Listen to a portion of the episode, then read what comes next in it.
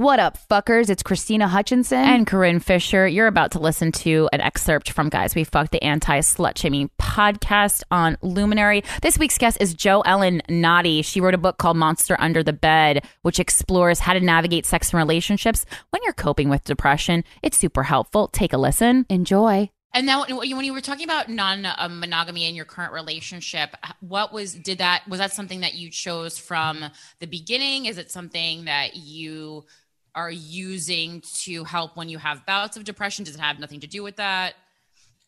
It kind of actually has nothing to do with that, but that has ended up helping. Um, mm-hmm. oh, cool. I decided when I got out of my marriage that I didn't think I ever wanted to be monogamous again. Oh, okay. Um, oh, really? And but is it because yeah. you're you always thought that about monogamy, or that kind of tainted your experience of it because you both felt trapped? I think that be, you know, I grew up in the 80s and the 90s, and you know everything was like John Hughes movies romance, and right. so I thought things bullshit, would be a certain man. way. Yeah, you get totally. a boyfriend, and then you're allowed to have sex because you have that boyfriend and whatever. Yeah. And looking back on my experience when I was younger, I was never like that. I was always like, I hooked up with this guy at this party, and and my friends would always be like, "Well, that's weird. We don't do that. We have boyfriends." And looking back, I was like, "Oh, for me, it was never about." Meet this guy, settle down, whatever. Mm-hmm, so, yeah. how that's played out in my relationships is I'm not like we have a triad and we all hang out together, non monogamous. I am. like I have my partner who lives here in Oregon. I have a partner who lives in Nashville, Ooh. and I have a partner who lives yeah, and I have a partner who lives in New York City. Now, pandemic times mean I haven't seen any of these people in ages, but normally I would see somebody every couple of months and then i have my partner who lives here who i see a lot more wow and, and every, so he's your primary partner your your oregon partner i tend to not use I tend to not yeah. say that because I hate it. Makes me feel like when you're in third grade and you'd be like, "So and so's my first best my, friend." Yeah, yeah, yeah, yeah. My second best friend, but yes, basically, yeah. Uh, he, if we're going through a whole thing right now because I'm moving back east. Uh huh and so, um, how does that relationship evolve? But also, I'm less scared about it because I've been in a relationship with somebody who lived 3,000 miles away for five years. So, right. I yeah. feel like so many people huh. miss out on the fact that you can make your own goddamn rules. And if yep. as long as everybody you're fucking or loving or whatever you're doing with them is down and agrees and loves it too, how what like we can make life so much better for ourselves by making our own rules. And and it's hard to not be bitter. I don't know if you find this. Like you said you jumped into this marriage with this guy when the relationship yeah. really you weren't fucking and you you married and you're like maybe this will help. Yeah but it's because yep. like I, I feel like the, the the lifestyle that society pushes on you is just all a bunch of shit. I don't know anybody. Well no that's true. Not, not, not true. I know a couple people that are really happy with that more traditional lifestyle but it's like you know not one size fits all. Do you do you uh, become bitter towards like um, social norms often I know I have a lot of resentment towards like a specific friend who I see as the person who like embodied that and yeah. presented it as like, well, that's normal and not doing that is weird. And so I don't talk to her now, which weird bitch. Yeah. I feel bad about it because she's a lovely human, but like she to me is that symbol of like, feel, yeah, yeah. Yeah. Yeah. But yeah, so sometimes people are too d- deep in their ways, and like it's just not healthy to have them around you, you know. So it doesn't mean that she's yeah. not a good person. It doesn't mean that you're not a good person. It just means that you guys aren't like this puzzle piece fit. Um, yeah. Another thing. So so as a person with depression, uh, it, how are some ways, if we can get into a little more depth, um, because we're comedians, yeah. um, so I feel like I've I feel like almost every partner I've had I've had um was probably depressed, whether or not they knew it, whether or not we talked about it. Um, just because you know it's comedy. So, how? What's a good way to, to? How can you help us navigate relationships with a depressed person? So I think they are tend to be my favorites, but it's it, but it bring but it makes me sad to be around them. Did they know they were depressed, or were yeah. they in denial? Um, I've but I've had both, both, experiences. Yeah, yeah, yeah. Um, so when I got depressed and I was dating my current partner, I went looking for books, books that like would tell you how to have a relationship with a depressed person. And what I found a lot was like, well, first of all, they were all like 20 years old, but a lot of them yeah. were like you know, here's how you protect yourself so you don't get pulled down by your partner's depression, and oh. here's how to get them to do things. And I thought that was all here's how to bullshit. love a monster, right? Um, so what I started thinking about was a lot of times we look at it like, you know, here's me over here, and here's you and your depression over here, and we're adversaries, and you uh-huh. are on the team with depression, and nobody uh-huh. wants to be on team depression. So yeah. instead, what I argue is it should be you and me over here, the depression over here, uh, and we sure. face it together. Yeah. And uh, that I said it at a conference once, thinking it would be one of those like throwaway, no duh things I said. And, and everyone goes, the, the room went crazy. They were like, "Oh my god!" Uh, like, yeah, because yeah. we we don't stop to. My grandmother once said, "Like it's not you and your partner against each other. It's got to be you guys against whatever problem you're dealing with." For sure. For yeah, sure. people often forget that. You're a team. It's a whole different way to approach it. You're a team. Yeah.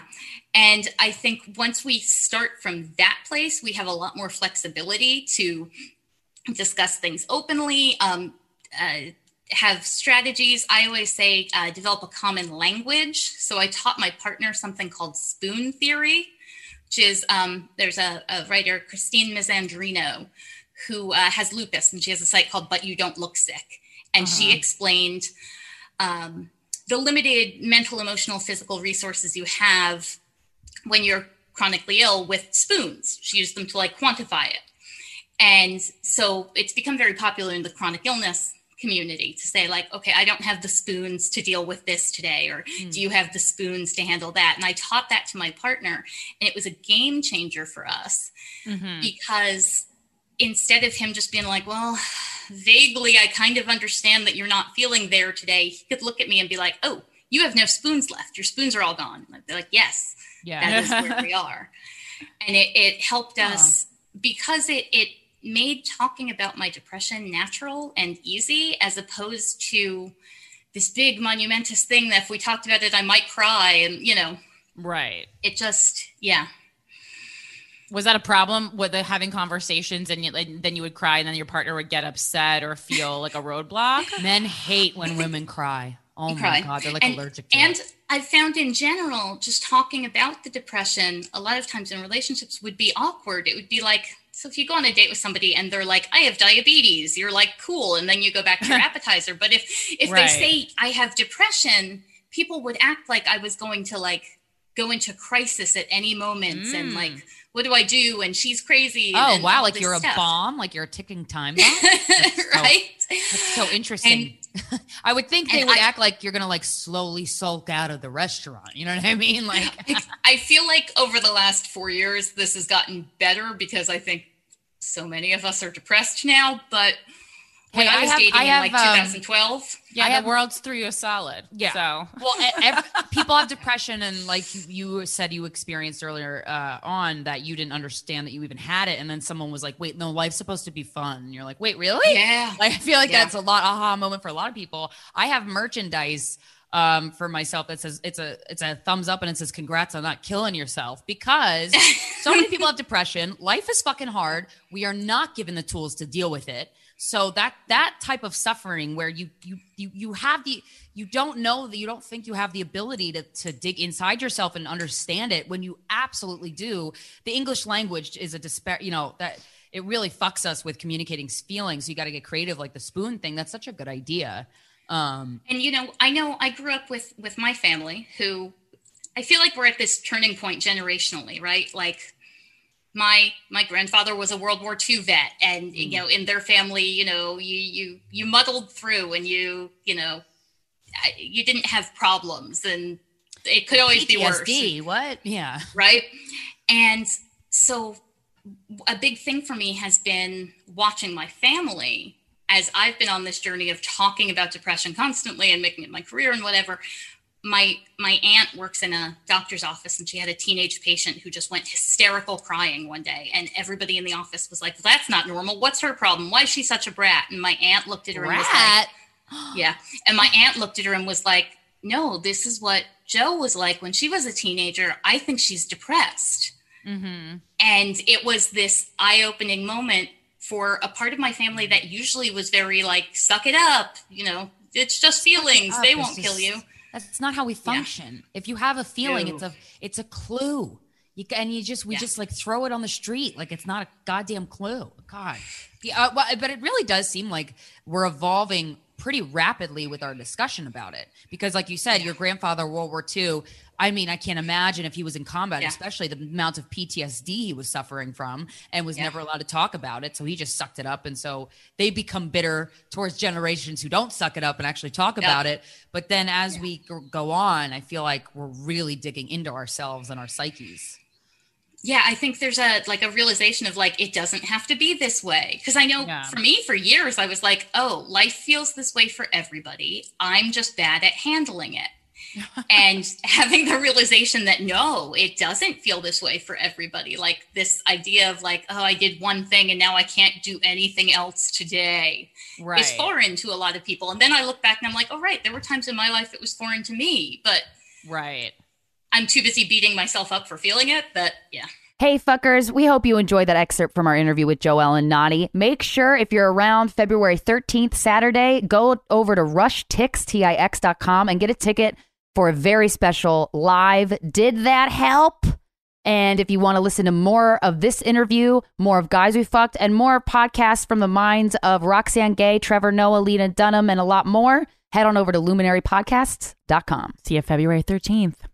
This episode is sponsored by BetterHelp. It's a simple truth. No matter who you are, mental health challenges can affect you, and how you manage them can make all the difference. That's why everyone should have access to mental health support that meets them where they are and helps them get through.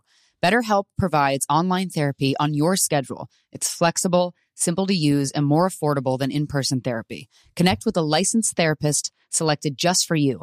Learn more at betterhelp.com. That's betterhelp.com.